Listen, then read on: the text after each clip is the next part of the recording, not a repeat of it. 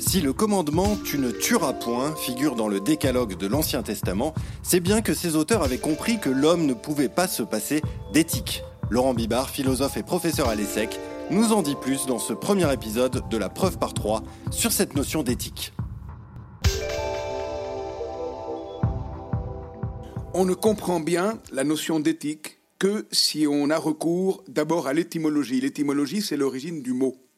Éthique et morale, à l'origine, et ça peut être très surprenant, ne veulent dire que le comportement, et non pas le bon ou le mauvais comportement.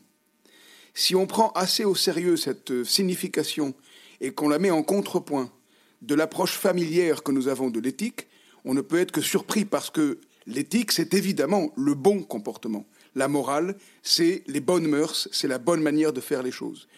Comment comprendre cette tension? Premièrement, en observant que nous, humains, nous sommes sans aucun doute responsables de la tension, de la relation qu'il y a entre la norme relative au bon comportement, la compréhension habituelle de l'éthique, et les comportements tout court. Prenons un exemple qui, est capital dans la tradition occidentale. Dans l'Ancien Testament, qui est la racine des trois monothéismes, l'un des dix commandements dit, par exemple, Tu ne tueras point.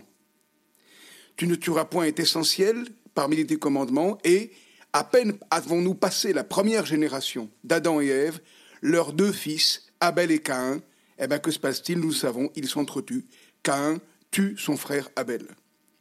Comment comprendre qu'un texte aussi fondamental que celui qui est à la racine des trois monothéismes est juxtaposé un commandement comme tu ne tueras point et l'absurdité de l'observation du comportement de deux frères juste après la première génération des humains qui contreviennent à ce commandement fondamental.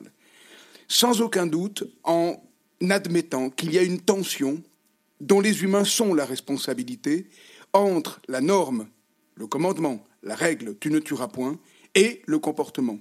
Il y a, malgré l'injonction, un comportement diamétralement contradictoire. Il faut tirer la leçon de cette observation, c'est un très grand texte qui dit non pas une excuse du fait qu'on se comporte de manière non conforme à la règle, mais qui indique en contrepoint de cette contradiction que non seulement nous sommes, nous humains, responsables de la relation entre la norme et le comportement, ce que l'on doit faire et ce que l'on fait, mais que nous sommes cette responsabilité même.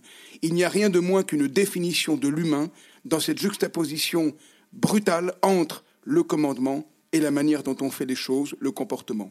Il faut donc prendre le plus au sérieux possible l'origine étymologique de éthique, qui donne le même sens que l'origine du mot moral, ethos en grec, mores en latin, veulent dire le comportement tout court, qui est en contrepoint de notre approche intuitive de l'éthique comme une norme qu'on doit suivre.